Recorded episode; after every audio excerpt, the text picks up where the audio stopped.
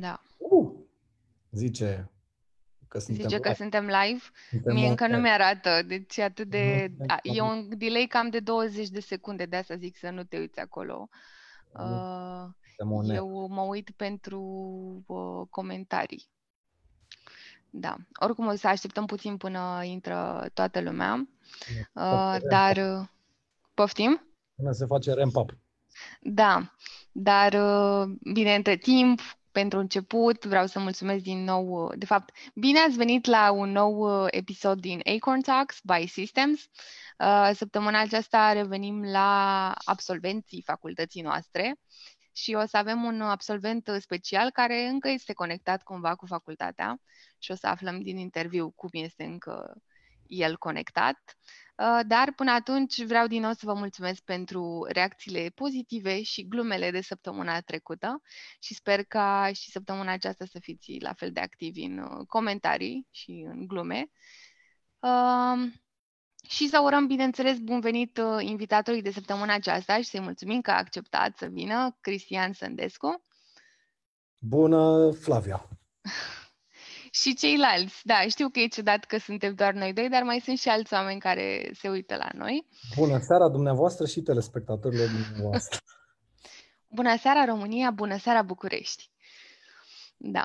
Uh, da. Revenind, uh, vă reamintesc că începând de săptămâna trecută ne găsiți și pe podcast. O să pun eu din nou în, uh, în uh, comentarii.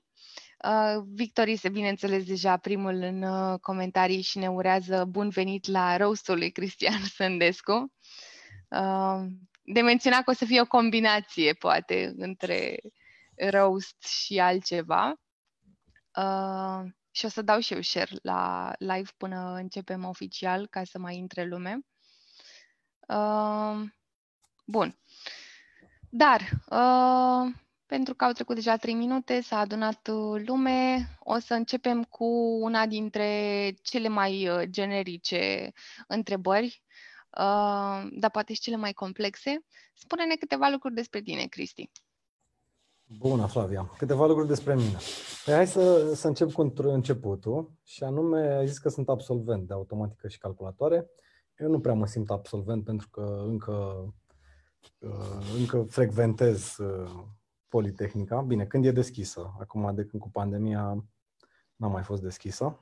Am înțeles că e destul de trist pentru, pentru toată lumea și cred că e trist pentru cei care în momentul ăsta trebuia să fie pe undeva prin campus să, să se plimbe.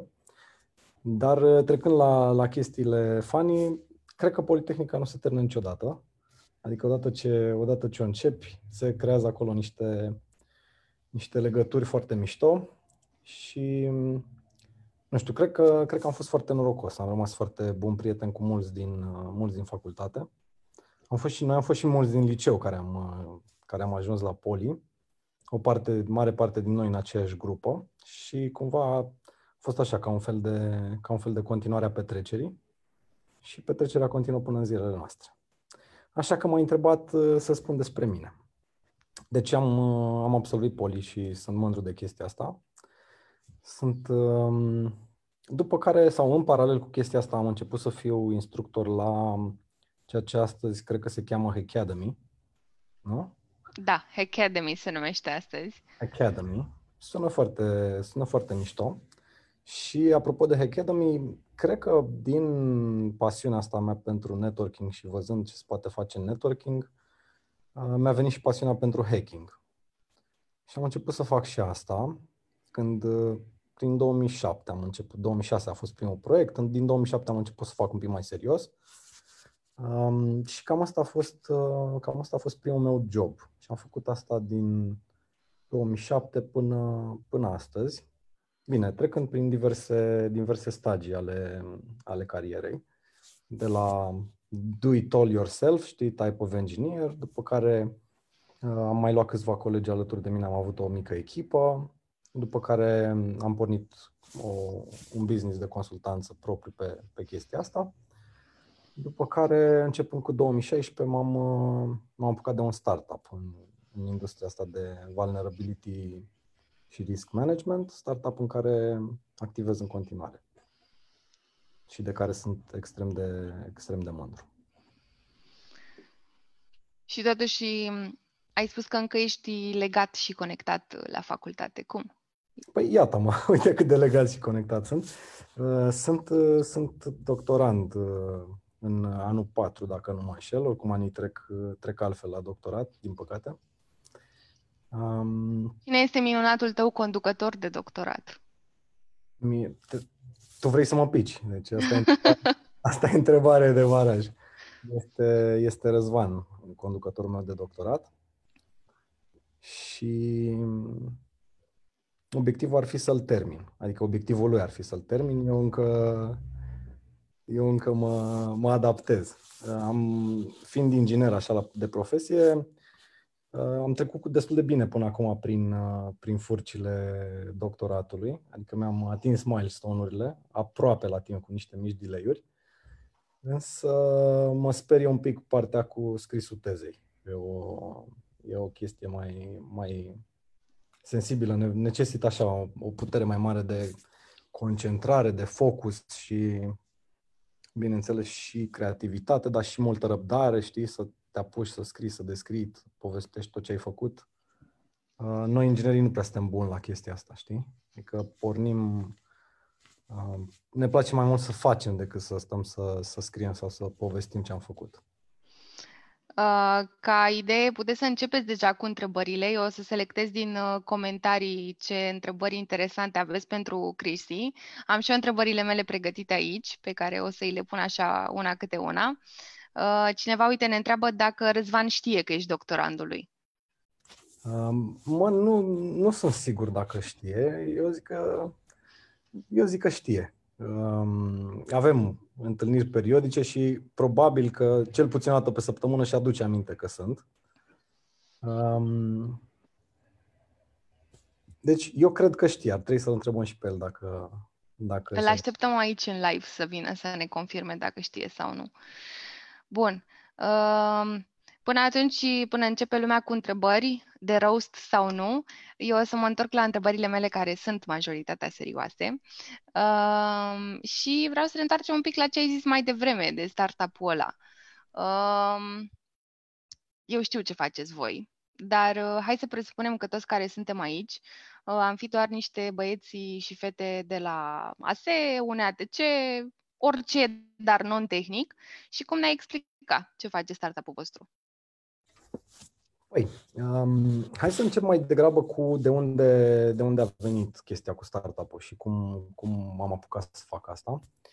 Um, și anume, um, făceam, cum vă spuneam, făceam teste de penetrare și oricum, oricum, oricum o dădeam, eram tot timpul foarte, foarte aglomerați.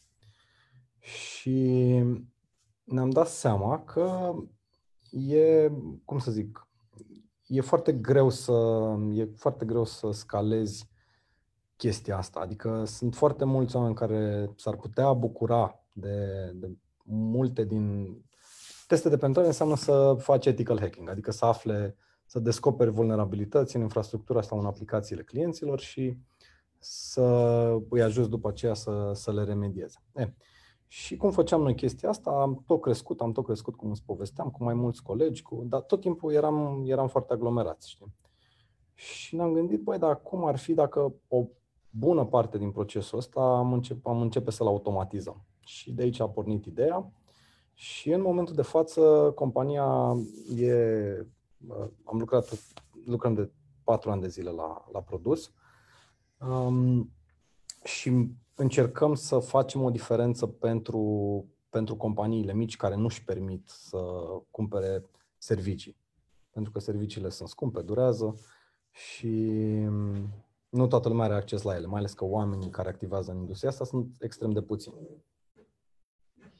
Asta ar fi un call for action pentru, pentru toată lumea care se uită și care e în anii, în anii de început. Industria de cyber e foarte, e foarte interesantă și ceau Nina și um, e, uh, nevoie, de, e nevoie de, de, multă, de multă forță în, în zona asta. Bun.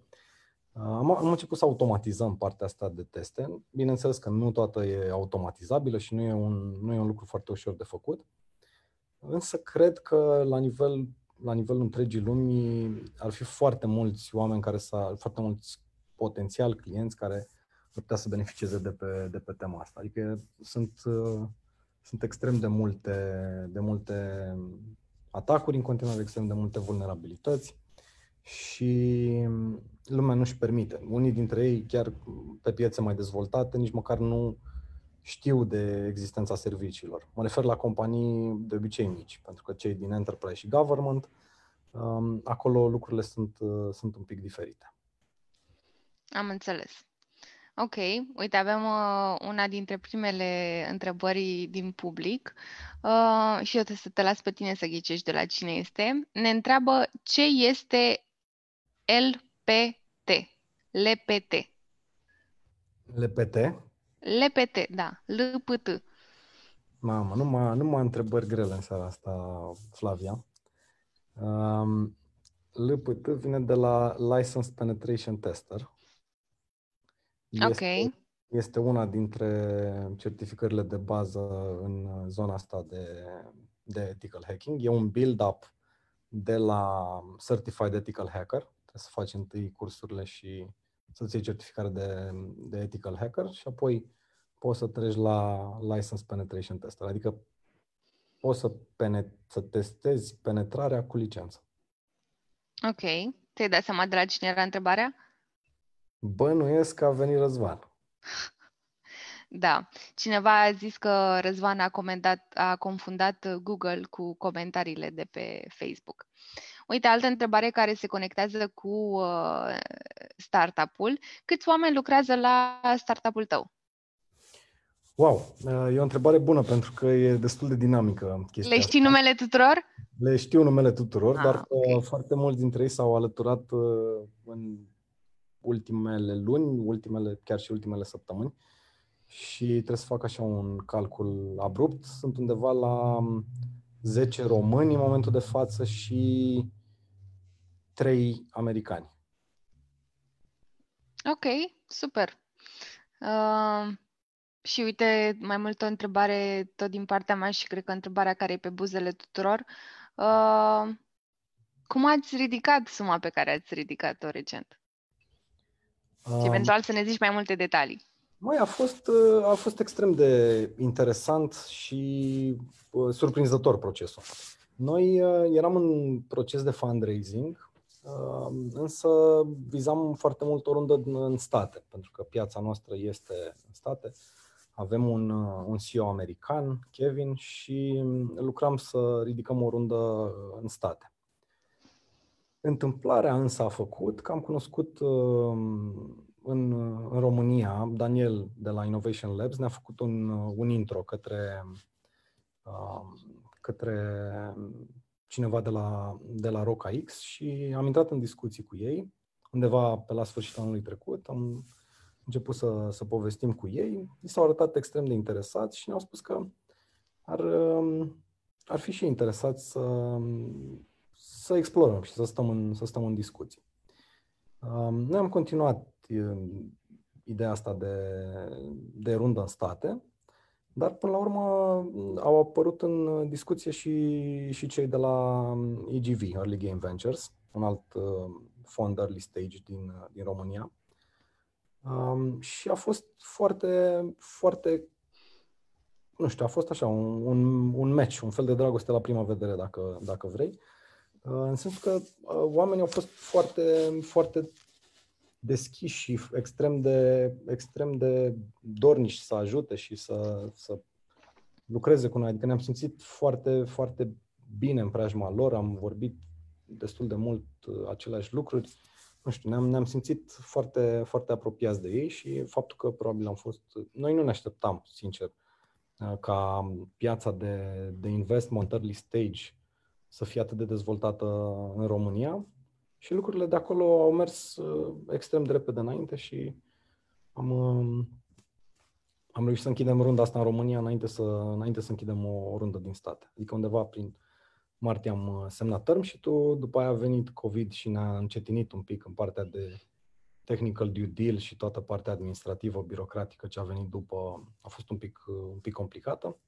Dar lucrurile au mers din nou extrem de bine și sunt, sunt surprins și în continuare sunt uh, extrem de plăcut, surprins și de grateful, știi, față de, față de ei, că ne ajută extrem, extrem de mult. Nu, nu mă așteptam să, să avem așa o dinamică bună. Ok. Um, uite, cred că foarte mulți studenți începători și chiar antreprenori începători se uită, începători înseamnă că au ales recent să își creeze propriul startup, se uită la noi. Și ce mi se pare mie foarte interesant este că ai spus că CEO este altcineva decât tu. Și m-ar interesa cum e să nu fii CEO la propria companie pe care ai fondat-o. Um, e foarte greu, ca să fiu sincer. Uh, e foarte greu să nu fii CEO sau să um, să lași lucrul ăsta din mână. E greu și pentru mine, e greu și pentru el pentru că amândoi avem păreri, avem păreri puternice. Mai există și încă cineva împreună cu noi în board. Avem un board de trei în România și avem un board de trei în America, deci e un pic, procesul decizional e un pic, e un pic complex. Deși suntem, deși suntem startup, practic suntem patru oameni care, care avem păreri în chestia asta. Eu mi-am dorit să nu avem CEO, să nu, să nu fim o companie românească și să nu avem CEO în România, pentru că vrem să mergem în America, uh, nu știm piața aia atât de bine, e nevoie de cineva care are experiență locală. CEO-ul nostru e un om cu foarte multă experiență în spate, e, a făcut multe, a ridicat multe business-uri din zonă de startup și până în scale-up și după aceea și în, și în exit-uri. Um, sincer să fiu, cred că um, și faptul că vin, vin dintr-un profil de, de inginerie și îmi place foarte mult ceea ce fac, zona asta de R&D, Research, Product, Development, um, m-a făcut să, să aleg să iau calea asta și cred că e mai bine și pentru, și mai, mai bine și pentru companie. Ok. Uh, săptămâna trecută cineva ne-a zis că evit eu să iau întrebări care sunt poate prea uh, dureroase, dificile sau prea nepotrivite. Și săptămâna asta a fost cineva care ne-a atras atenția. Uh, o să spun următoarea întrebare pentru că știu că și eu din uh, rolul de fondator al unui startup știu ce înseamnă întrebarea asta uh, și pot răspunde la ea. Uh, cum poți să ridici o sumă pe care tocmai ai ridicat-o pentru o firmă care nu s-a făcut cunoscută timp de patru ani de zile? Um, e, e o întrebare, răspunsul e foarte simplu aici. Um, firma nu s-a făcut cunoscută pentru că nu a fost nevoie să se facă cunoscută, piața noastră nefiind uh, în, uh, în, zona, de, în zona României. Um, pe de altă parte, nevoia de capital și nevoia de investiție vine tocmai din, din, din, din lucrul ăsta. Adică ai un produs pe care vrei să-l pui într-o piață și ai nevoie de capital. Um, fundraising-ul, cel puțin în zona, în zona early stage, din câte, din câte am reușit eu să-mi dau seama, vine mai degrabă către, către echipă și către viziunea pe care o au founderii. Mai mult decât pentru, pentru știu eu, pentru rezultate. Dacă mergi deja în zona de rezultate și ai revenue, poți să te gândești deja la un Series A sau poate pur și simplu nu ai nevoie de fundraising. Depinde, sunt mai multe modele și fiecare îl aplică pe cel, pe cel care îi vine lui cel mai bine, știi? Noi o perioadă foarte bună de timp, chiar după experiența din Innovation Labs, um, ne-am am vrut să mergem pe, pe bootstrapping, adică noi ne-am pus problema de rundă de investiții foarte, foarte târziu și am lucrat mult la, la produs pe, pe bootstrapping. După care ne-am dat seama că dacă nu accelerăm uh, go-to-market și dacă nu ne facem vizibili, așa cum întreba, așa cum sună întrebarea, um, sunt alții care uh, pur și simplu riscăm să pierdem trenul. Adică cu idei bune, cu o echipă bună, dacă nu ai execuție și nu pui produs în piață, e absolut degeaba. Ok. Uh, și ca să facem în continuare pe placa audienței, uh, eu uh, clar nu sunt aici ca să promovez doar uh, povești de succes, sunt să promovez și eșecuri Um, pentru că nu ne dorim să păcălim pe nimeni, foarte puține startup-uri reușesc, poate, nu știu, una la un milion și oricum există niște uh, date uh, available, dar uh, vreau, voiam să întreb dacă ai avut vreun startup sau vreun alt proiect înainte care a ieșuat. Oh, am avut, uh, am avut suficiente. Chiar am avut suficiente proiecte și chiar și un startup care a ieșuat uh, și pe care l-am închis acum în, în perioada de COVID. Uh, în iunie am pus, am declarat insolvența la un restaurant pe care l-am deschis în 2015 și un alt proiect care era foarte aproape sau a fost un, un startup, n-a avut în spate o companie, dar la care am lucrat foarte mult în timpul facultății și pe care l-am finalizat undeva în anul 4, era o platformă de mm, social media learning, un fel de YouTube pentru uh, educație pentru cursuri Cisco. Asta, gândiți-vă că era undeva prin 2008, 2008-2009. Adică era, um, nu știu dacă să zic că a fost ahead of time, cred că era mm, right in time, să zic așa, dar failure a fost al uh, cofondatorului nostru care n-a reușit să, n-a reușit să vândă ideea și să facă fundraising la timp. Deși aveam MVP, aveam o viziune destul de mișto, aveam o echipă foarte mișto, um, s-a concentrat să, să ridice foarte mult uh, bani de la Cisco, direct. Eram în discuții avansate cu ei la nivel de headquarters, însă n-a fost să fie la momentul respectiv, nu, nu s-a închis deal și el uh, n-a reușit să, să securizeze investmentul din, din alte locuri. Bine, gândiți-vă că era extrem de, extrem de incipientă situația. Noi nu-l priveam neapărat ca pe un startup și nu știam, nu aveam toate informațiile pe care le-am uh, dobândit, dobândit mai târziu de-a lungul carierei. Eram pur și simplu un, cofond, un cofondator tehnic într-o, într-o echipă care a livrat un MVP și la un moment dat s-a, s-a stins. Dar a fost, uh, a, fost, a fost foarte mișto. A fost foarte mișto și experiența asta. Proiectul se chema WeLearn și... Ulterior ați învățat ceva. Am învățat. Am învățat multe de acolo. Am învățat multe și în terms of development și in terms of uh, cum să pui problema în echipă, cum te raportezi cu ceilalți cofondatori și cum... Cred că treaba asta cu lucrat în echipă pentru momentul ăla, anul 3-4 a fost ceva foarte, foarte util și ceva ce nu prea găseai, cel puțin în momentul ăla nu prea găseai în facultate. Ok, uite, o întrebare din partea unui student, știu sigur că este student. Um, cât de des au fost momentele în care ai vrut să renunți la startup? Și la cum start. ai trecut peste ele? nu au fost foarte dese, ca să fiu, ca să fiu sincer cu, cu voi. Um, n-a fost niciunul din ăsta extrem de, extrem de, nu știu, de să mă pună pe gânduri. Uh, pentru că um, foarte mult din ce, din ce am făcut și din ce fac, fac, fac foarte multă plăcere, știi? Și atunci nu pot să zic că simt nevoia să, să, să plec. Cel puțin din startup. Uh, am avut alte momente în, în viață când uh, mi-am dorit să plec, mi-am propus să plec și n-am făcut-o. Și poate că era bine să o fi făcut mai, mai devreme, dar nu a fost încă cazul în, în startup. Ok. Uh, au fost momente grele. Nu zic că nu au fost momente grele, dar niciodată nu mi-am, nu mi-am pus problema să, să renunț.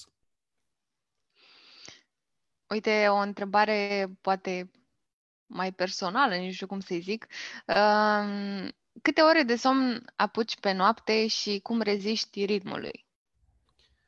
Cel care a pus întrebarea a presupus că ești cam workaholic, probabil. Da, probabil se vede un pic după, după cearcănele mele. Um, sunt un pic workaholic, cei drept.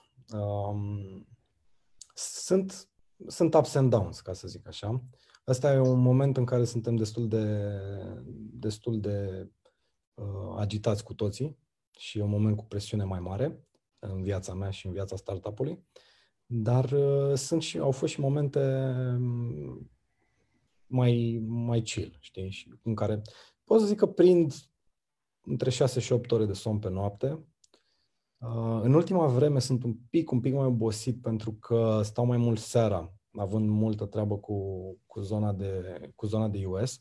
Și norocul meu e că am treabă pe East Coast și nu pe West Coast, că atunci aș, m-aș culca și mai târziu. Și eu sunt un early bird, adică îmi place să mă trezesc de dimineață, să fac chestii de dimineață, sunt foarte activ până începe vânzoleala, știi, din jurul orei 9, când încep și alții să aibă activități. Și îmi place să fac multe chestii dimineața, știi? Și în ultima vreme uh, nu prea am mai reușit să mă trezesc de dimineață. Ok. Uite, uh, coordonatorul tău de doctorat și bunul tău prieten, Răzvan Rughiniș, consideră că ăsta nu este un interviu, ci mai mult așa o conversație între voi doi, că pune niște întrebări care sunt mai mult, cred că, niște inside jokes.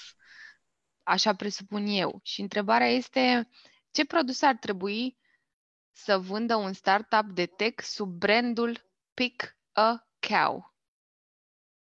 Cow. Pick a Cow. Pick a Cow. Păi, da. ca să răspund în, în același ton și mulțumesc că îmi ridică mingea la filou, că poate trecem din interviu uh, Flavia într-o, într-o zonă mai de roast. Eu cred că Pick a Cow ar putea să fie practic orice produs de tech. Um, el putea să fie și a fost la un moment dat propus ca o alternativă la, la produsul Wheeler, de care vă povesteam mai, mai devreme.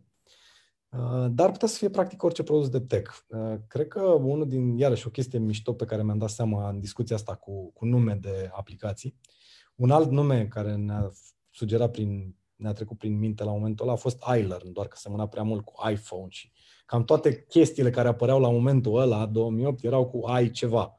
Ai, ai asigurare, ai sănătate, ai tot ce vrei.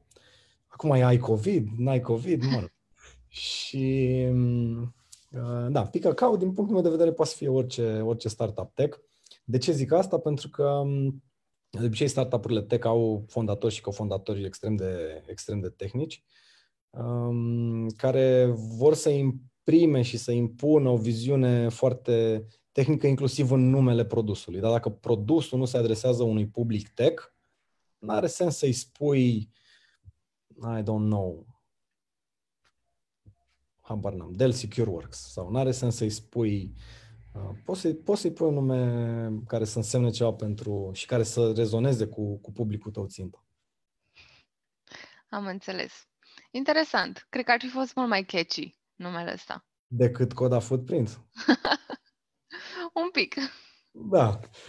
E, uh, e, e geekish. E geekish. Uite, o întrebare super mișto, la care eu am aflat răspunsul the hard way, cum s-ar zice. Cum îți alegi partenerii de business sau startup? E o idee bună să te implici cu prietenii apropiați?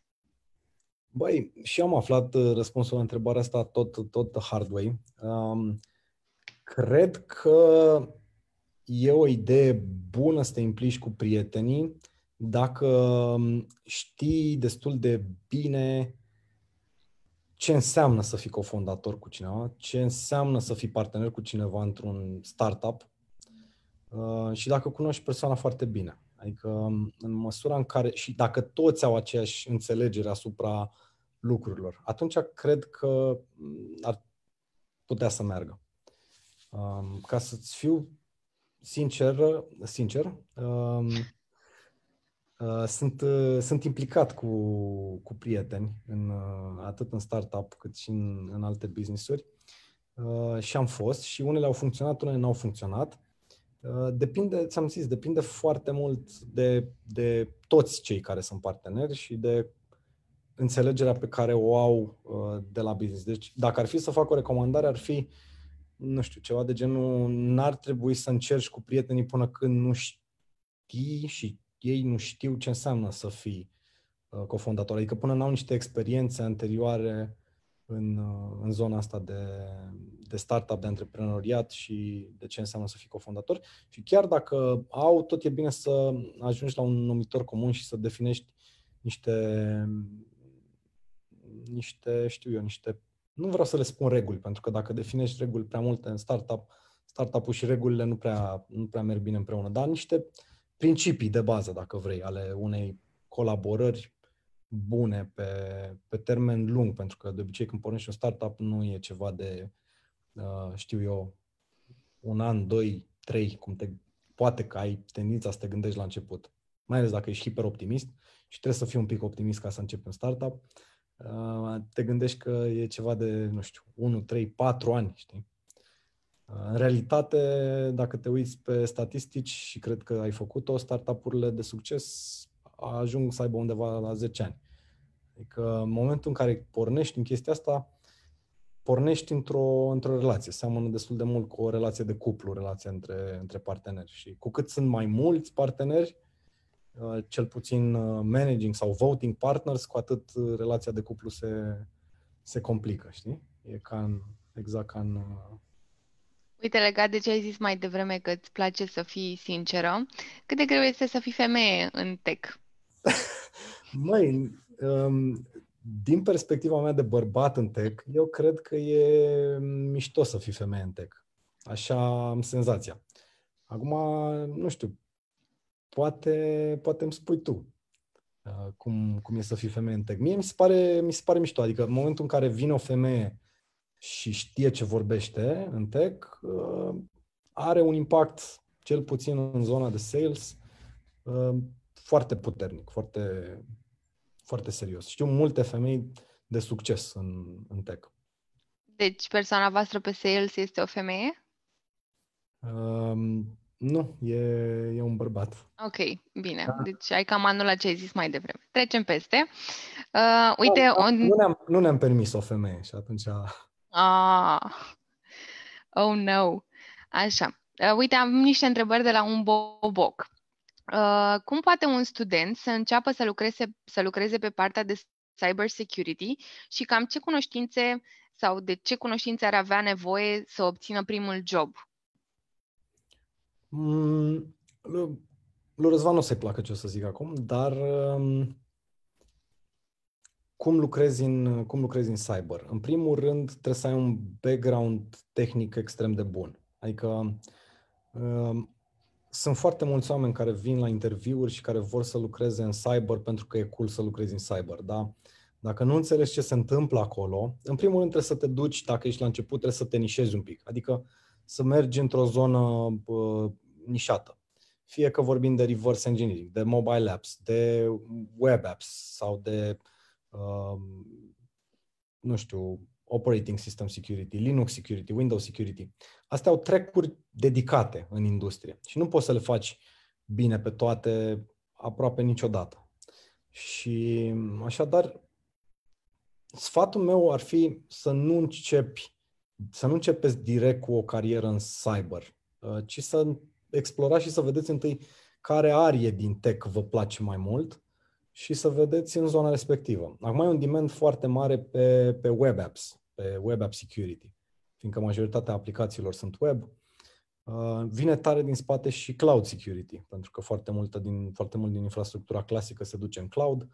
Uh, dar înainte să intri în zona de security, trebuie să știi domeniul în care, în care lucrezi. Cei mai buni uh, hacker cu care am lucrat vreodată uh, aveau un, un background și o înțelegere foarte deep a subiectelor înainte să facă, înainte să înceapă să facă cyber. Altfel e ca și cum, uh, nu știu, ca și cum te-ai face, uh, ca și cum ai începe să desenezi case dacă nu ai un background în, și n-ai făcut niciodată desen sau n-ai făcut niciodată mm, arhitectură sau n-ai făcut niciodată construcții și nu știi, nu știu, nu știi rezistențe, nu știi... Uh, na. Ok. Continuăm întrebările de la acest boboc, care vreau să menționez că a fost uh, prezent la toate live-urile noastre. Uh, care cunoștințe crezi că sunt mai valuable? Bazele pe care le învățăm în facultate sau chestii practice pe care le învățăm din tutorialele de pe YouTube, CTF-uri, etc.? Ca să fiu sincer, eu, pentru mine n-a fost o diferență în facultate între cele două, în sensul în care uh, cumva am văzut ce îmi place, am avut tot timpul niște pasiuni, adică am, am avut tot timpul ceva ce, ce îmi plăcea. Și când îmi plăcea chestia aia, mergeam beyond uh, materie din facultate, dar totodată încercam să înțeleg și de ce învăț chestia sau de ce mi se predă chestia aia. Și la unele materii care, la care mă simțeam foarte, nu știu, mă simțeam în largul meu sau simțeam că mă simțeam atras, um, mergeam mult și cu...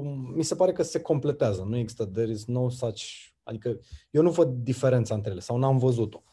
Um, pe de altă parte, am văzut o parte din colegii mei care erau foarte constanți. Adică ei um, făceau bine sau mediu sau, nu știu, erau uh, destul de, nu știu cum să zic, erau foarte buni la toate sau mai puțin bun la toate sau foarte slab la toate, nu știu, aveau aceeași abordare, nu no matter, nu conta ce materie e, abordarea era aceeași, știi?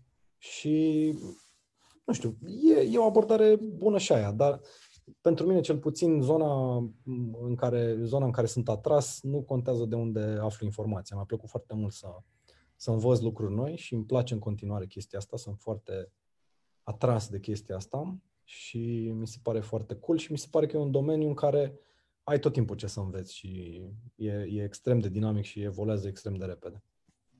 Așa că dacă îți place o chestie, intră all the way, știi? Dacă nu, și la început n-ai de unde să știi, chiar n-ai de unde să știi. Experimentează-le pe toate și vezi care te atrage mai mult, cu care te simți mai bine. Și chestia pe care vreau să o spun și știam că nu o să-i placă lui Răzvan, e că eu totuși încurajez studenții sau mi se pare cool să ai, uh, să începi să ai contact cu industria cât mai devreme. Ca să vezi un pic ce se întâmplă în industrie. Cred că ajută destul de mult. Am înțeles că și facultatea s-a schimbat destul de mult în momentul ăsta la cursuri.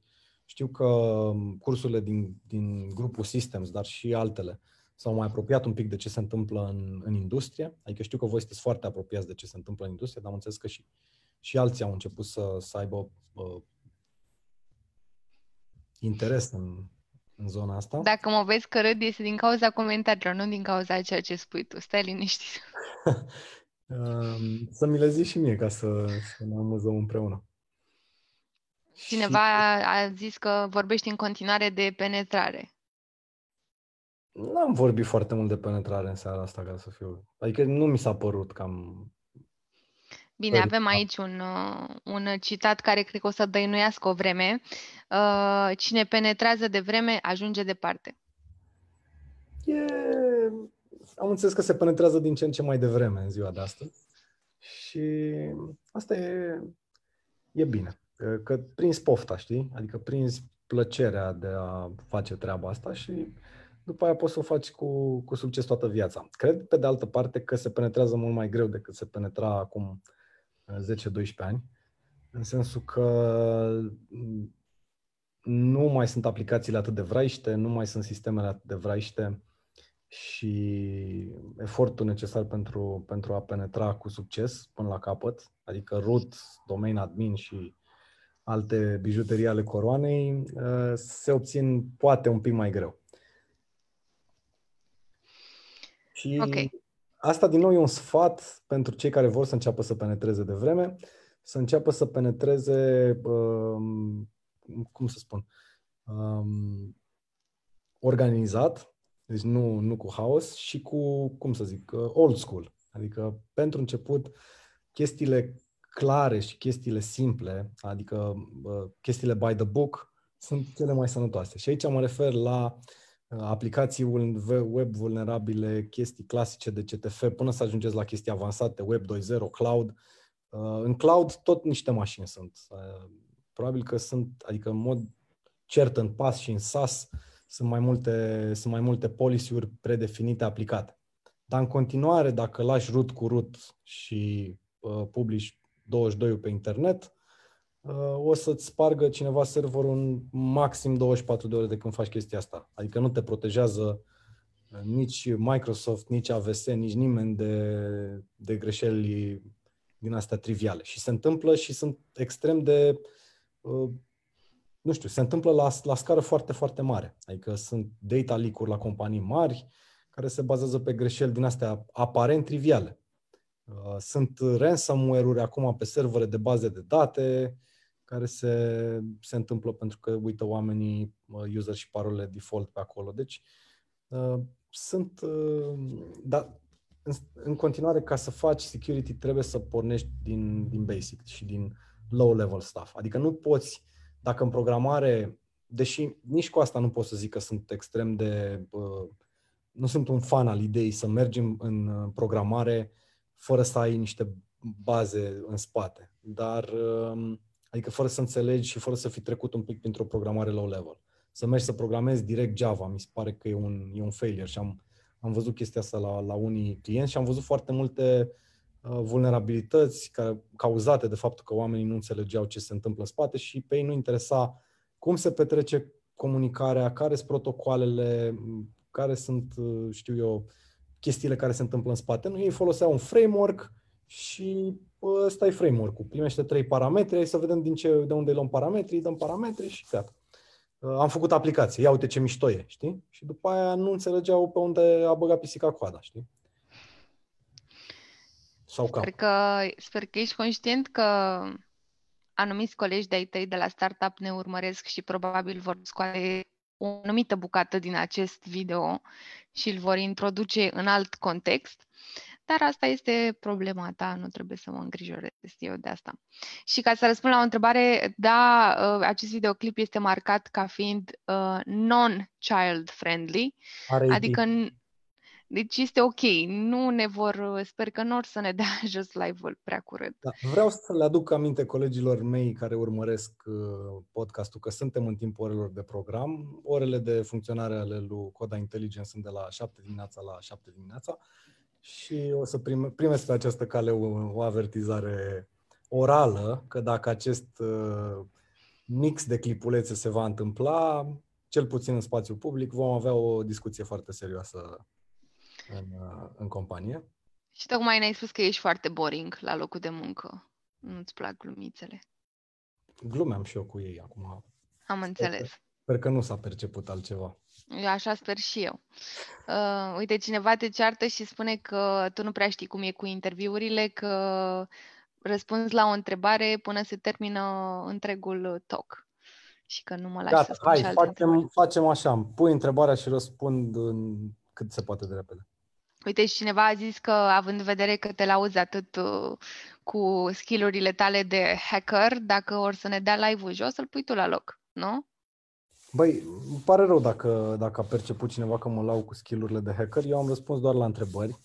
Um, de pus la loc, uh, nu știu dacă pot să-l, dacă pot să-l pun, dar E ok, nu cred că se va întâmpla nimic, cred că au fost puse lucruri mult mai grave de atât, plus că noi vorbeam despre uh, lucruri din tech. Uh, bun, am eu o întrebare care se combină cu altă întrebare din audiență.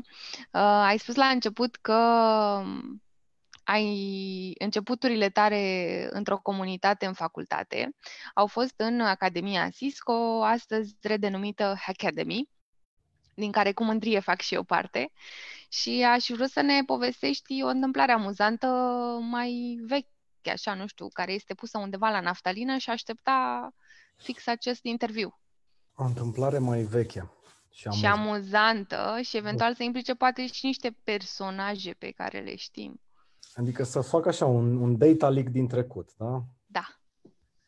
Um, păi, um, hai să vedem.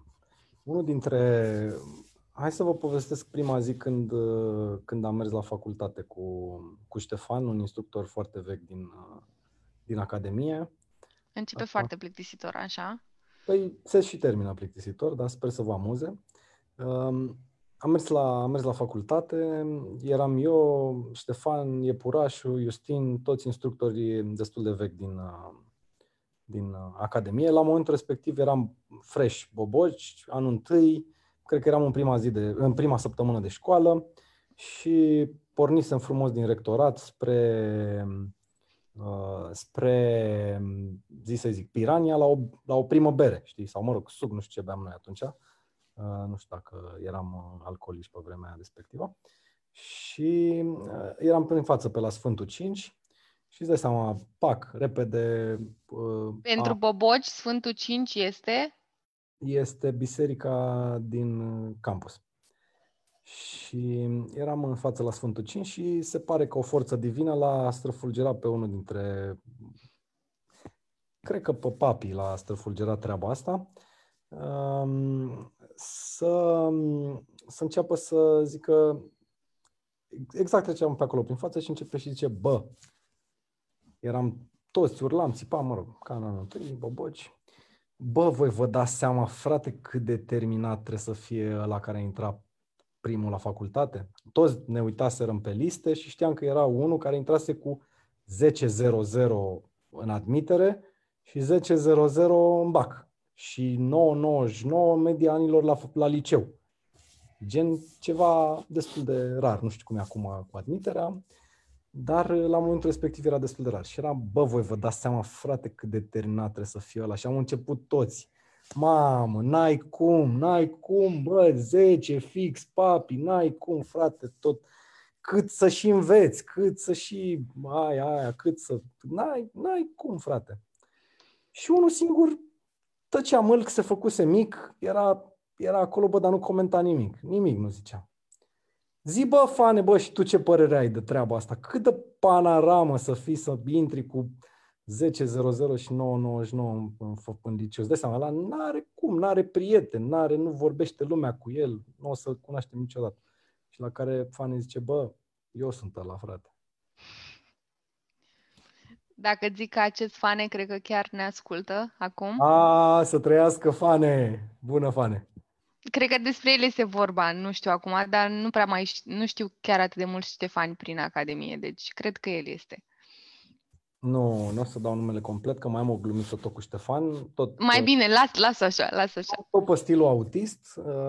Eu cu Ștefan am fost și colegi de liceu înainte să intrăm în facultate și de a, adică am fost în același an, evident, și eu îl știam pe el că era vedetă mare din, din liceu, de la basket. El nu mă știa pe mine că eram vedetă doar de la volei și nu mă știau decât fetele, nu mă știa fane. Asta era problema și ne-am, am ajuns în, la facultate, ne-am, bă, tot, tot din Mișu, da, tot din Mișu, a, păi da, eu te știu pe tine, eu nu te știu pe tine, zi bine, hai să facem schimb de numere de telefon ca să, na, să povestim, să ne auzim, să una să alta. Și îi zic, zim numărul tău de telefon să-ți dau un bip. Pac, îi dau un bip, iau un telefonul, mă salvează, îmi salvează numărul și, mă rog, se termină laboratorul, că așa se termină la noi laboratoarele, și da, să plecăm de acolo și la un moment dat, cum mergeam noi undeva, tot așa, la o bibliotecă, la o bere, ceva, scoate un telefonul din, din, din ghiozdan, se uită și ce? Bă, cine la mea e Cristi Sândescu ăsta, frate? Și asta a fost uh, deci, Asta a fost glumița cu fane? Mai am. Fac dacă un mic disclosure. Am, dacă, vreți, dacă, dacă vreți cu fane, mai am. Da. Eu fac un mic disclosure că știu povești de genul acesta și mi se pare că ai spus, cred că, cele mai cuminți povești posibile. Păi, Uite, asta am o întrebare, am o întrebare. Da. Consider că oaia este animalul tău de suflet? Oaia este animalul meu de suflet, mai ales, uh, mai ales după ce a fost, uh, mai ales după ce a fost um, devorată, să zic așa. Uh, îmi place foarte mult proțapul. Oaia la proțap e... Îmi place foarte mult. Îmi place în moduri, și în moduri culinare, dar și în moduri logistice. Am avut o, chiar o experiență frumoasă cu oaia oaia a fost foarte cu minte, bine, era moartă și mâncată, mai rămăsese scheletul oii pe proțap. Când uh, o transportam, eram în drum spre o...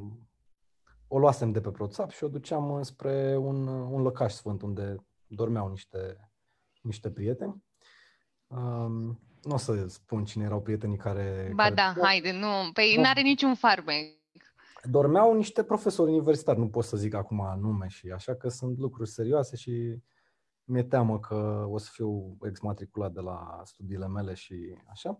Dar uh, certe că noi, nouă pe la 5 dimineața ni s-a părut interesant să facem o plimbare cu aia cu tot cu proțap și să o ducem că poate le-o fi oamenilor foame, că se culcaseră de vreme și n-apucaseră să termine de mâncat.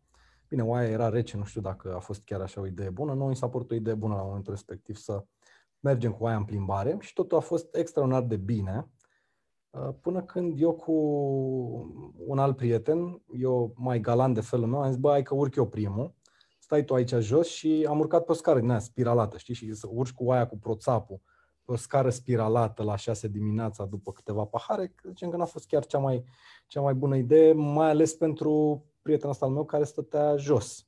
Pentru mine a fost ok, că gravitația m-a ajutat aia să nu urce mai repede decât mine și să mă lovească.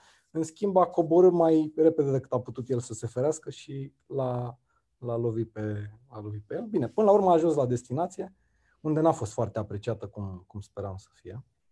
Eu speram că o să le placă gestul pe care l-am făcut pentru ei, dar se pare că au fost mai mult speriați despre cine e al treilea, cine e al treilea pasager care a ajuns cu impact. Și uite, am și ceva de zis pentru cine se plânge că acest stoc este foarte boring și că ar trebui să te anunțăm, îi spun că, având în vedere că din comentarii îmi dau seama că e un fel de reuniune a voastră așa de liceu, de facultate, nu-mi dau exact seama, păi de uh, cu siguranță nu cred că este plictisitor. Nu, de doctorat n-are cum să fie, că mulți dintre ei s-au dus uh, în alte, în alte zone, nu le mai place cercetarea.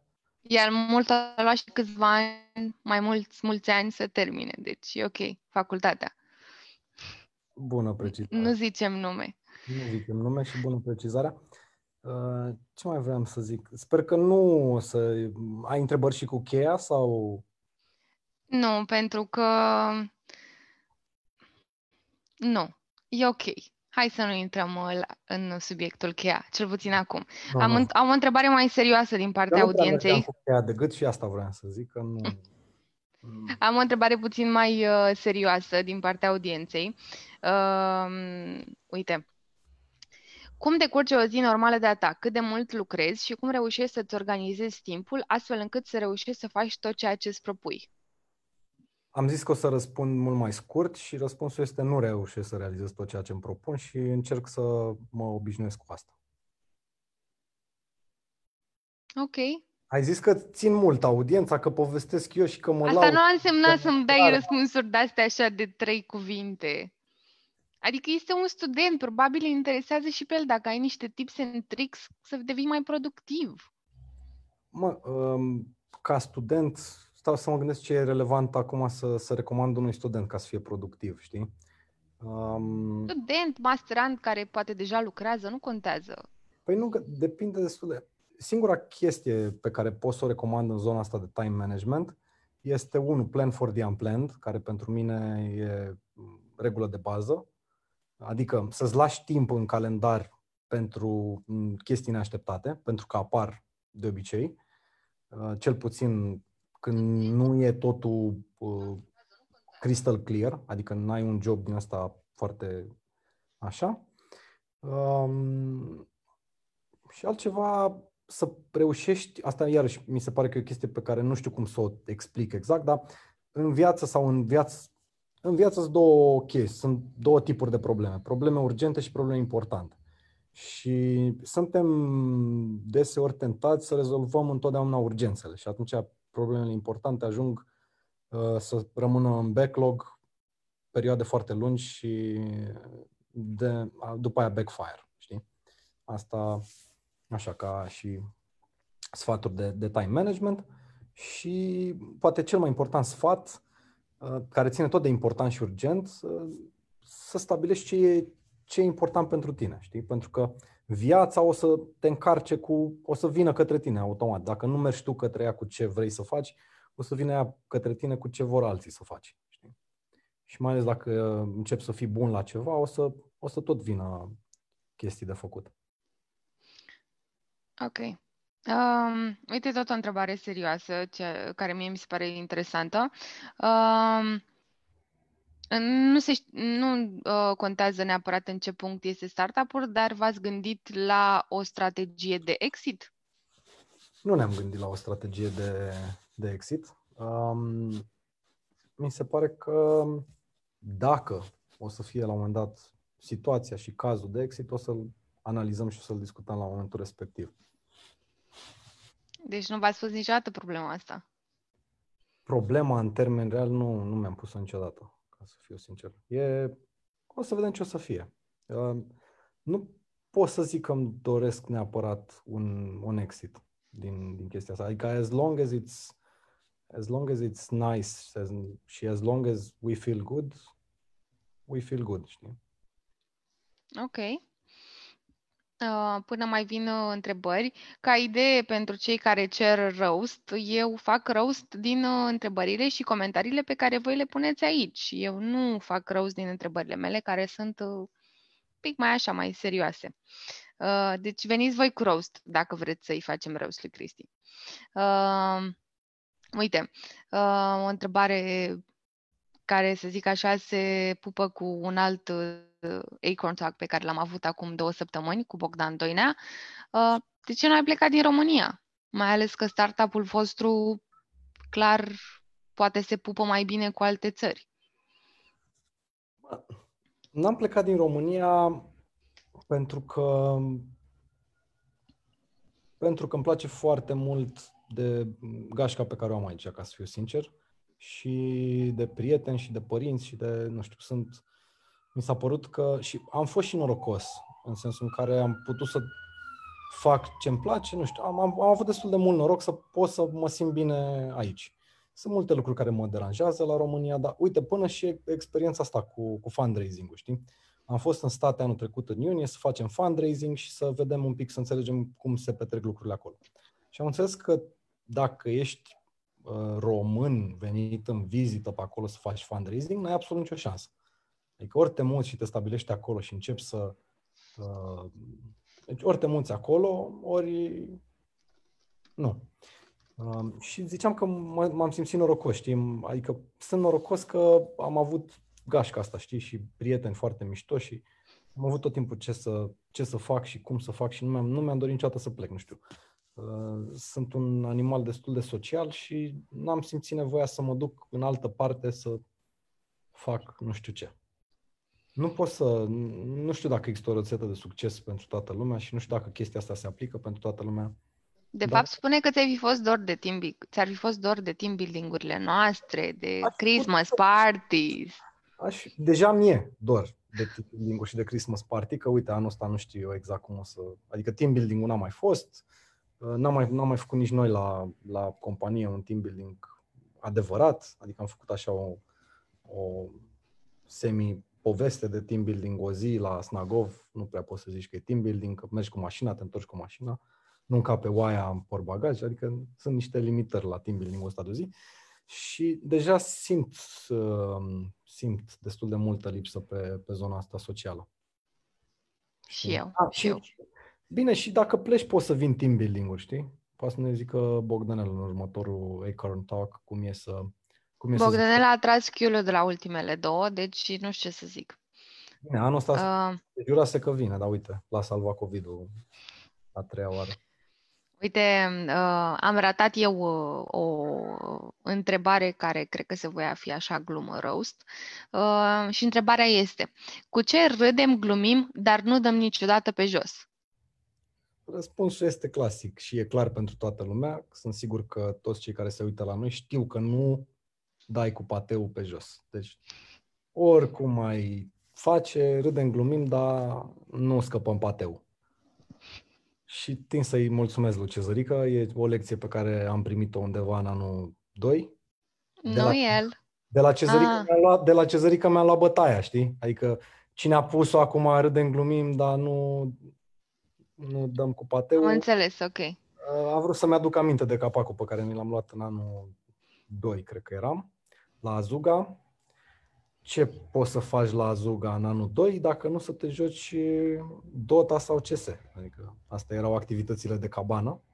Deși era de 10 ori mai multă zăpadă decât, decât avem în ultimii 5 ani, era atât de multă zăpadă încât nu ajungeam mai departe de grătar. Erați în team building? Team building-ul grupei, ca să zic așa. Ah, deci nu da. team building-urile acelea faimoase. Team building-urile acelea faimoase au apărut mai târziu, când uh, organizația era mai, mai stabilă. Mai matură și pregătită pentru astfel de evenimente. Pregătită să facă față și să organizeze astfel de evenimente. Am înțeles. Uite, era, ca mai, să... era un team building pe barba noastră, așa era am înțeles. Uite, hai să ne să mai uh, depanăm așa tot o amintire amuzantă. Uh, știu că îți plac călătoriile și că ai călătorit destul de mult. Uh, spune-ne o poveste amuzantă dintr-o țară așa mai aparte. Poveste amuzantă dintr-o țară aparte. Eu știu că probabil cine a pus întrebarea ar vrea Nu, e să... de la mine întrebarea. Ah, e de la tine. Atunci, nu, că mă gândeam la, mă gândeam la niște lucruri acum. O întâmplare amuzantă.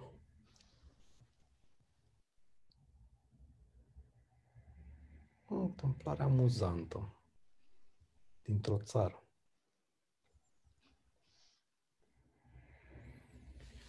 Eram uh, într-o eram într-o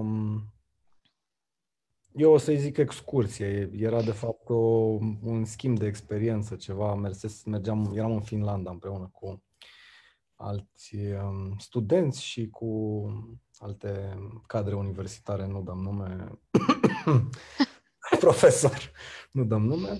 Și am zis că, dat fiind că e foarte mult de învățat și așa, noi experimentam la momentul respectiv uh, remote learning-ul. Uh, chiar dacă cursurile erau mai mult în person, noi experimentam și ce înseamnă să fii în Finlanda, dar să nu fii neapărat la curs. Și am zis că e oarecum ok că dacă toți suntem în Finlanda, ce ar fi să mergem în uh, Estonia.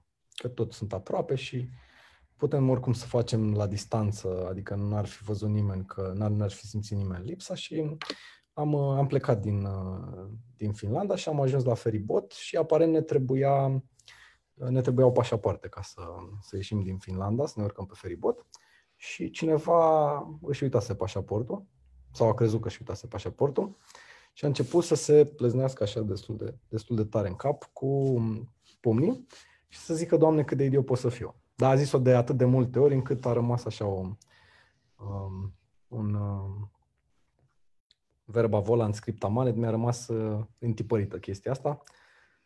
Se știe el, uh, răspunde pe chat dacă e, dacă e în public. Ok. Uh, atât eu, cât și cineva din uh, audiență, uh, îți dăm un, niște indicii, poate, către ceva mai interesant. Trabucuri Cuba. Trabucuri Cuba. Trabucur Cuba se întâmpla în 2012 în uh, superba, superba insulă unde noi ne-am zis, ne-am gândit că e mișto să, să călătorim. Și am plecat acolo împreună cu uh, împreună cu alți instructori și alți profesori.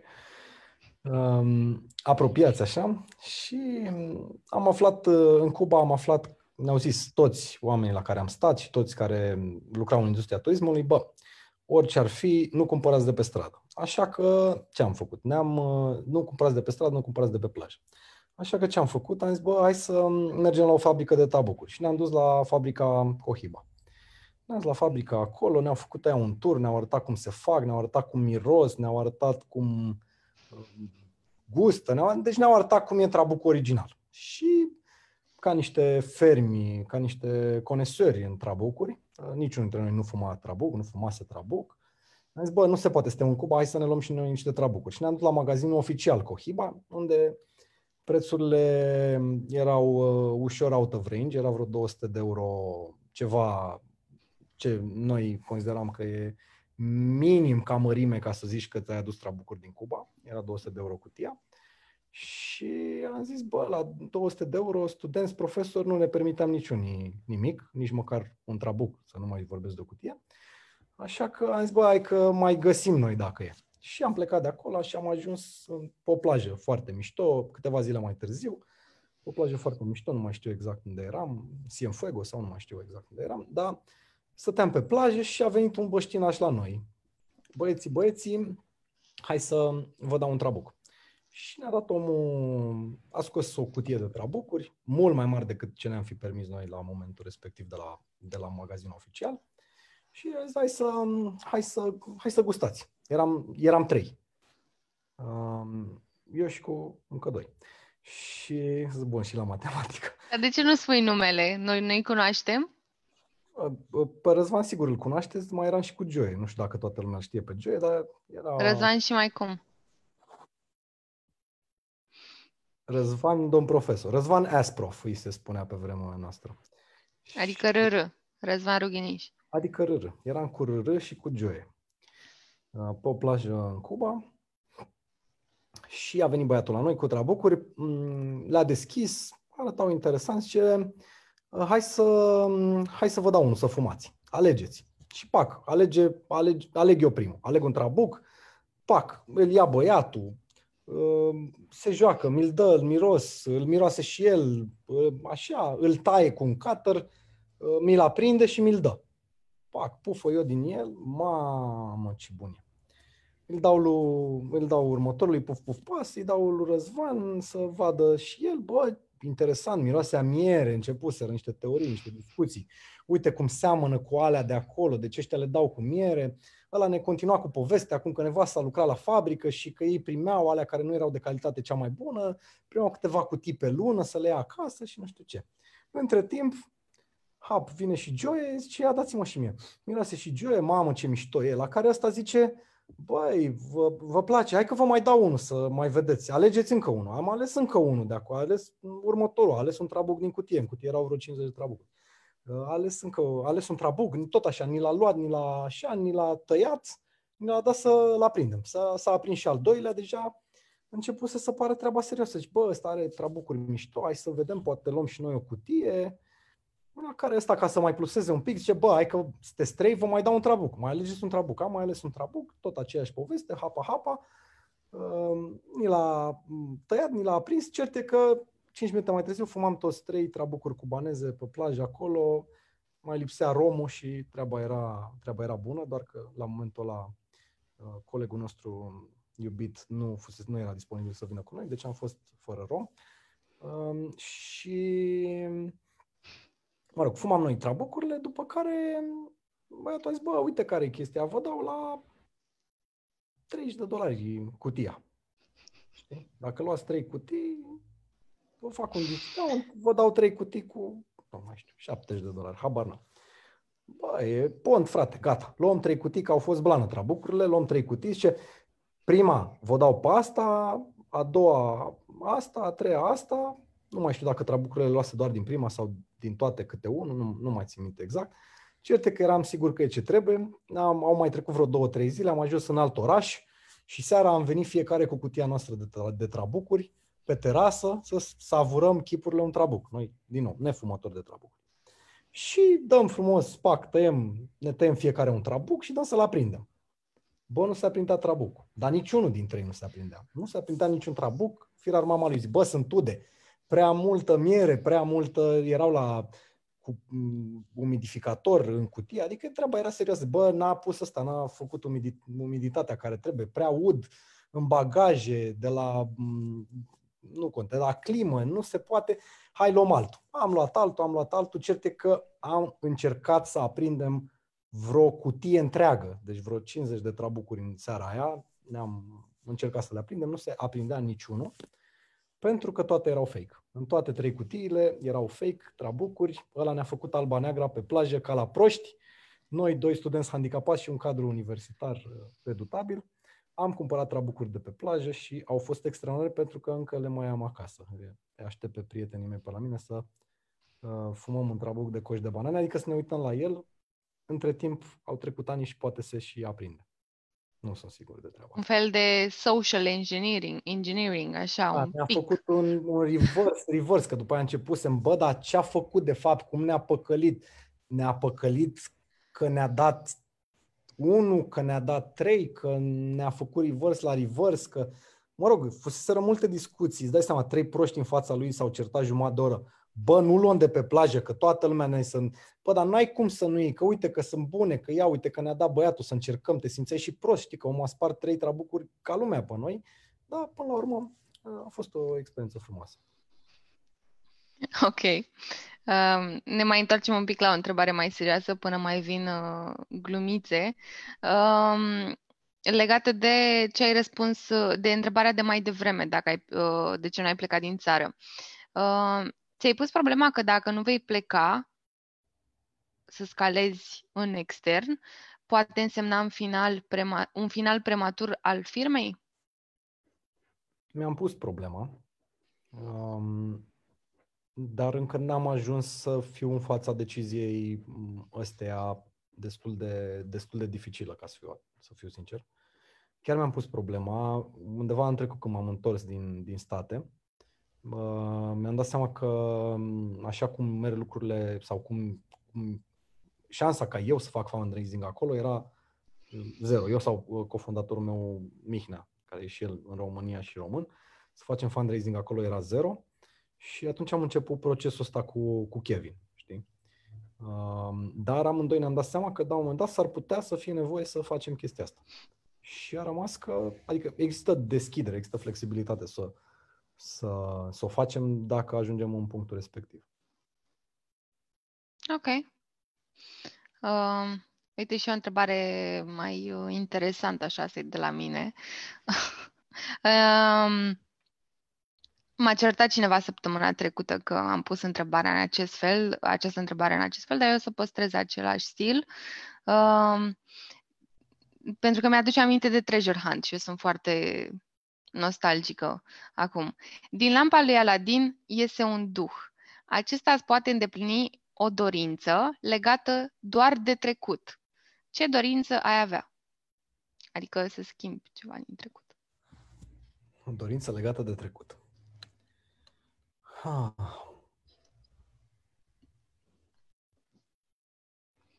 Știi, mi-e greu să răspund să-ți răspund la chestia asta pentru că eu cred că dacă schimbi un, o, o piesă de puzzle din trecutul tău... Hai, lasă-ne cu time travel și cu astea. Întrebarea pe bune, na. Ce-ai schimba? Ce aș schimba este că aș trece mai devreme de la angajat la antreprenor. Aș fi plecat mai devreme din, dintr-un job în care am stat mult prea mult. Ok, și uite de aici altă întrebare.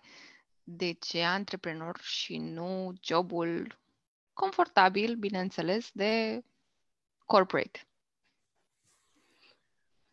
Bună întrebare. Bună întreb, foarte bună întrebare. Um, nu-mi dau seama. Din nou, cred că am avut extrem de mult noroc uh, până acum să am șansa să, să fac ce îmi place în companii mici. Mi s-au, oferit, mi s-au oferit oportunități în corporații, însă în momentul respectiv nu le-am văzut. Nu le-am văzut. Nu, nu știu. Nu am simțit să mă duc acolo. Sau am pus niște condiții care nu puteau fi, nu puteau fi îndeplinite. Respectiv, nu știu, la un moment dat, pe la vreo 20, nu mai știu, 25 de ani, am primit un, o propunere de job în Roma, la, la Cisco. Și am zis, bă, ca să vă dați seama cât de handicapat am fost, am zis, bă, e ok, dar dacă mi-l faci, dacă îl deschideți în Barcelona, că eram îndrăgostit de Barcelona atunci și Roma mi se părea că nu e cool, știi? Știam că nu se poate, adică în străfundul meu știam, știam că nu, nu e fezabilă chestia asta, dar ca să vă dați seama cât de, cât de idiot puteam să fiu la momentul respectiv, puteam să zic pur și simplu, bă, nu, că îmi place ce fac și vreau să rămân aici, știi? Nu să vin cu uh, cerințe stupide, știi? Adică știam că nu se poate ceea ce, îmi dă, ceea ce am cerut eu. Știi? Uh, de ce nu corporație? Sunt, aici s-ar putea să zic o prostie, dar, mă rog, cred că sunt mai multe tipuri de oameni și cred că sunt oameni care se potrivesc foarte, foarte bine în corporație. Eu neavând experiența asta hands-on, adică am lucrat pentru corporații, dar tot din poziții part-time sau ușor antreprenoriale. N-am fost niciodată angajatul green badge sau angajatul red badge al, al unei corporații. Uh, și atunci n-am ajuns să apreciez anumite lucruri de acolo. Sunt convins că sunt chestii extraordinare. Adică am văzut oameni și din nou, aici cumva și în startup îți dorești să ai impact și îți dorești să faci ceva um, care să ajute și să, să ajute multă lume.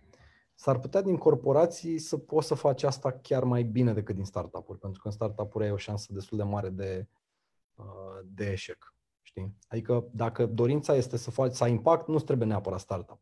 Chiar s-ar putea să fie mai um, mai ușor de ajuns la un impact global în momentul de față dintr-o poziție, dintr-o, dintr-o corporație. Mai ales că sunt corporații foarte mișto. Adică sunt corporații care îți oferă super condiții și cred că mai degrabă decât întrebarea asta între corporație și startup, cred că e mai degrabă o chestie de uh, oamenii care, pe care îi găsești în fiecare, din, în fiecare din locuri și dacă găsești o echipă mișto și un șef mișto, poate să fie foarte ok și, și în zona asta de corporație. Cred că pisica mea vrea să te întrebe ceva, ca să nu mai zic că toate întrebările astea fiind de la mine. Uh, uite, dacă facultatea de automatică și calculatoare nu ar fi existat, ce te-ai fi făcut în loc de inginer în computer science? Păi am ajuns la automatică și calculatoare cumva printr-un last minute last minute decision. Eu mă pregătisem foarte mult pentru cibernetică, fiindcă deja începusem să lucrez un pic part-time, începusem să fac niște site-uri web și începusem să studiez un pic networking și îmi plăcea chestia asta cu uh, sysops, mă rog, cum se spune acum, pe vremea era sysadmin, știi? Îmi plăcea chestia asta și ziceam că nu vreau să-mi fie utilă facultatea, știi? Doar că cei mai buni prieteni ai mei au zis, bă, noi mergem la, la automatică și hai și tu, hai și tu încoace, știi? Și am început atunci să mă pregătesc intensiv pe fizică și pe matematica de automatică, care era diferită de matematica de ASE. Plus că bulangii pun examen de automatică și examen de cibernetică în aceeași zi, ca să... Ceau! Ca să fie, să fie treaba treabă și să trească să alegi și am ales să vin la, am ales să vin la automatică. Ce s-ar fi întâmplat dacă nu veneam la automatică?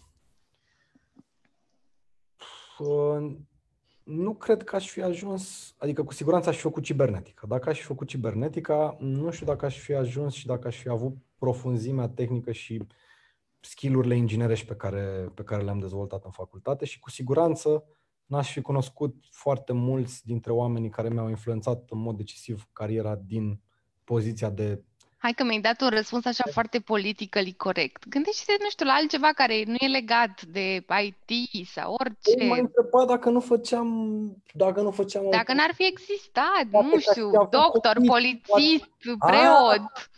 Ah, ok. Dacă nu făceam automatica, făceam cibernetica. Asta era răspunsul. Și dacă nu făceam cibernetica, cred că nu făceam nimic, nu știu să zic că făceam.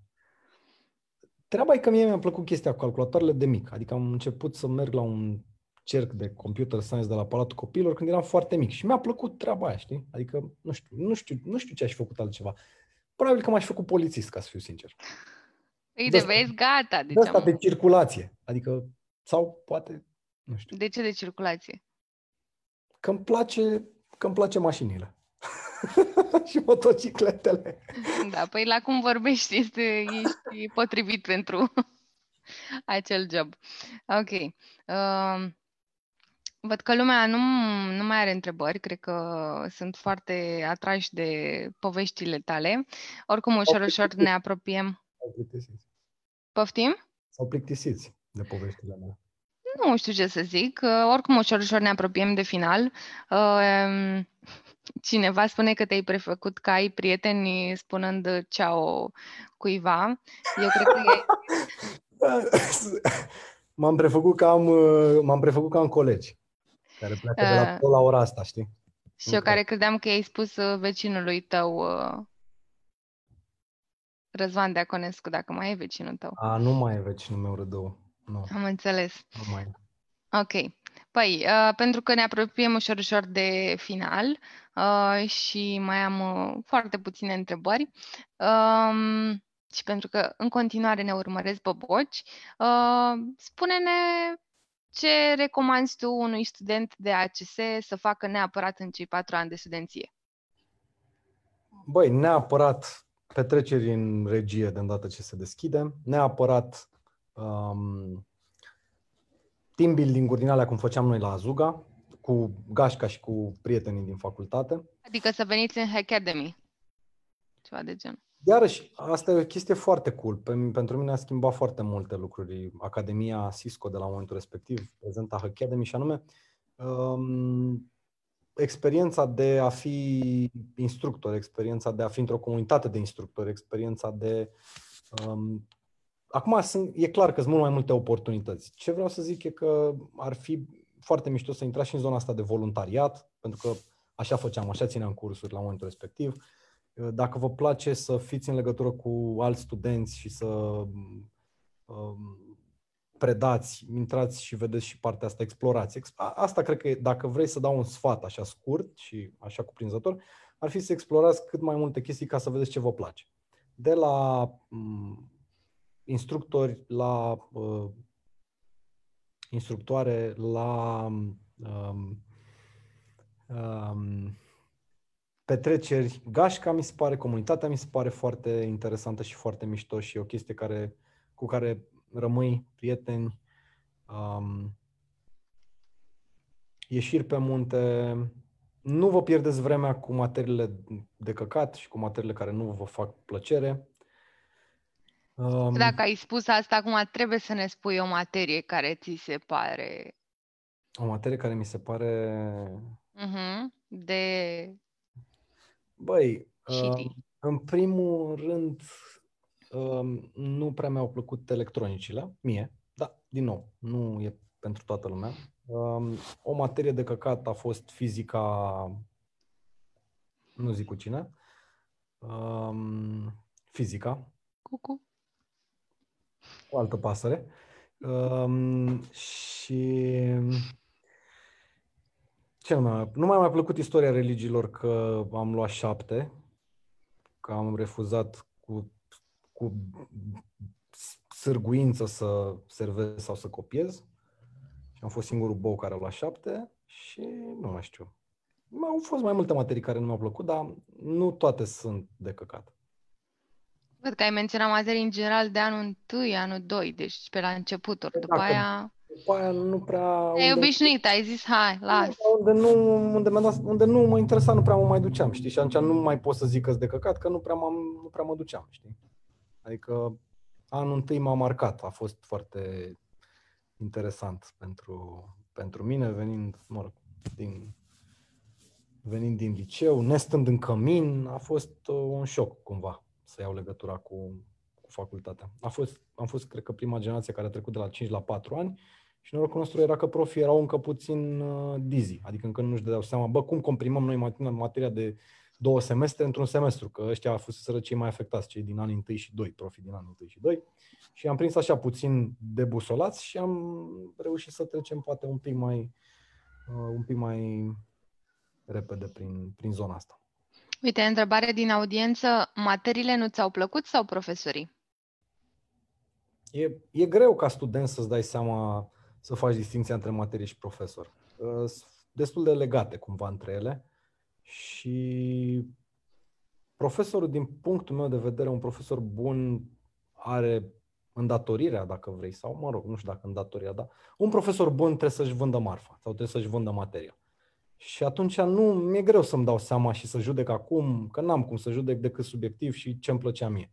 Uh, și ori îmi plăcea materia, ori îmi plăcea proful, cert e că cumva eram atras să mă duc acolo, știi? Fie că mi se părea cool sau că mi se părea interesantă materia, fie că mi se părea cool proful, ajungeam la ore și cumva mă țineam și poate mi se părea și ceva demn de învățat, nu-mi dau seama. Ok.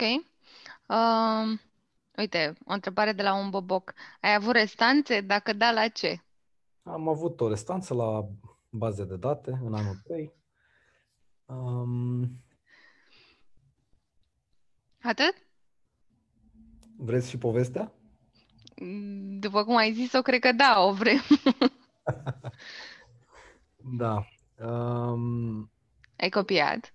Mie îmi plăceau bazele de date mai, mai, mai grav. Am copiat cu premeditare. Eu nu prea știam să copiez. Eram foarte handicapat la capitolul copiat. Am, să zic, am mai dezvoltat un pic skill în anii, în anii terminali, dar uh, eram foarte prost la copiat. Și atunci um, ce am făcut e că am vorbit cu un, cu un prieten să intrăm doi în examen și să vedem noi în funcție de cum mă descurc. Era o materie mișto. Uh, îmi plăcea, dar îmi plăcea, îmi plăcea ce îmi plăcea din ea, știi cum e aia? Că nu îmi plăcea toată materia, îmi plăceau doar anumite părți. Și n-am apucat să învăț teoria și chestii de genul ăsta. Mi se părea și super tâmpit ca la o materie super practică tu să înveți ca fraierul teoria, mă rog, opinii de student. Și am zis, băi, ăsta știam că e doc, să intrăm împreună și vedem cum merge treaba, știi? Și la un moment dat i-am făcut semn, știi, pe la, nu mai știu, pe la jumătatea examenului, gen, du-te că mă descurc, știi? E totul bine, sunt, sunt în control, e totul perfect. Și ăsta a plecat, dar a plecat cum îți dai seama că pleacă unul care fuge, știi? Și proful l-a oprit. Adică nu l-a lăsat să plece. Că era jumătatea examenului și l-a oprit și a zis, bă, cine ești? Și omul s-a panicat un pic și a zis, cine ești? Și de acolo am rămas, am rămas. Adică n-am, n-am trecut. Am înțeles. Uite, îți ziceam că ne apropiem de final și la final o să avem un mic joculeț foarte rapid, dar până la el mai am o întrebare care e așa jumate serioasă, jumate neserioasă.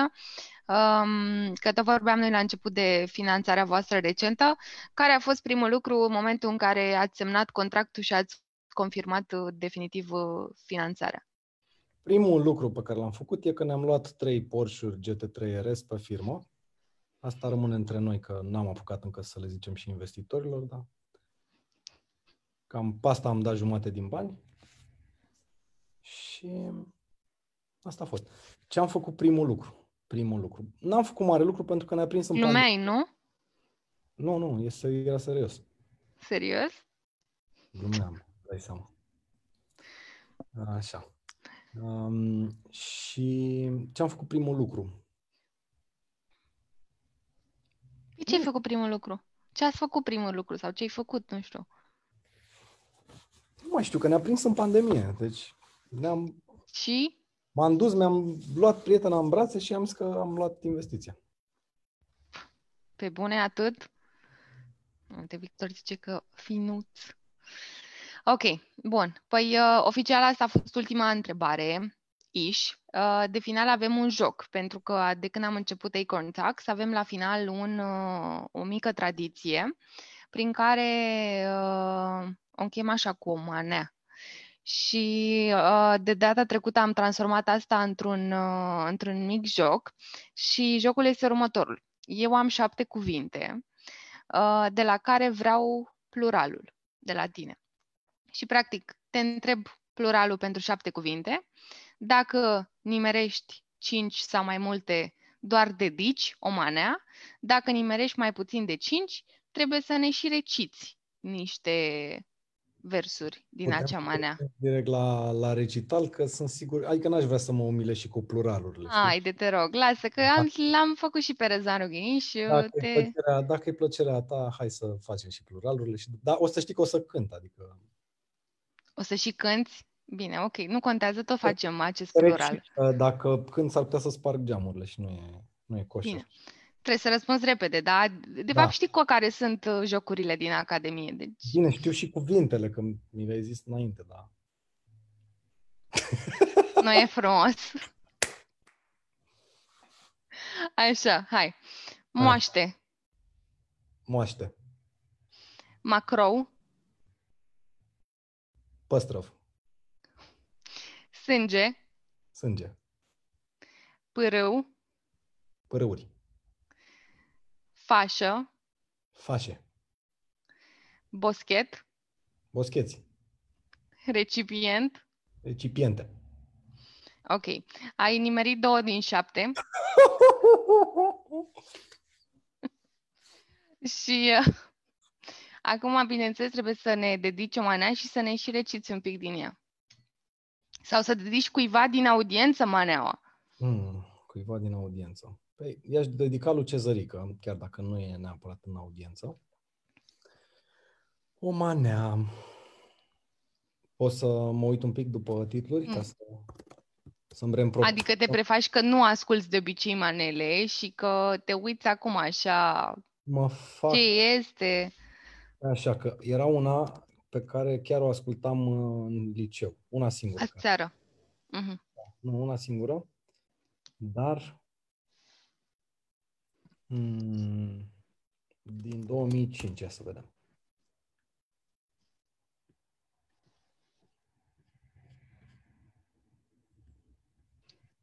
Da, nu. Nu mai găsesc. Nu, nu mai știu care e. Și uite că nu am aici la favorites, vezi, ar trebui să, să fac un review la playlist-uri.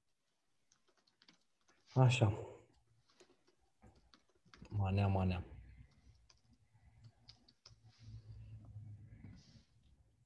Ia să vedem.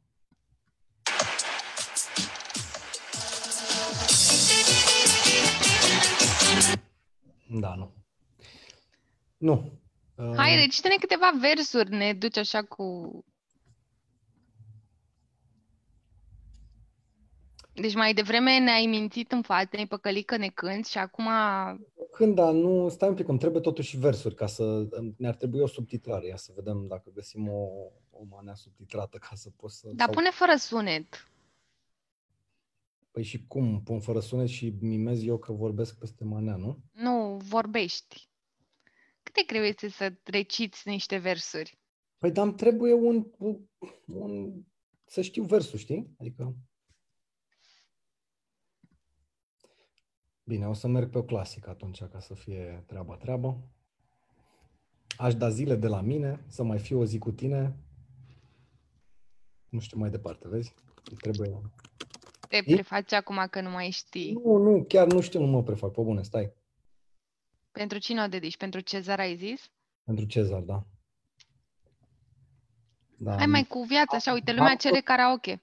Am căutat versuri și mi-au dat o poezie de Carmen Șerban cu aș da zile de la mine. Ah, Florin Salam. Uite, aici ne apropiem de realitate, cred, nu?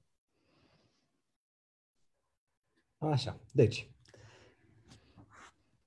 Aș da zile de la mine să mai fiu o zi cu tine, te iubesc la disperare, să nu-mi faci zile amare.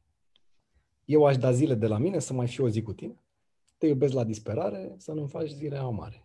Așa. Și din toate florile din lume, din toate florile din lume, doar pe tine te-am ales și îți spun cu fericire în suflet că tu ești pe interes. Mulțumim! Bogdan, da. sper că ai registrat toată asta ca să îl punem pe Cristi frumos acolo în videoclip când cântă și dansează.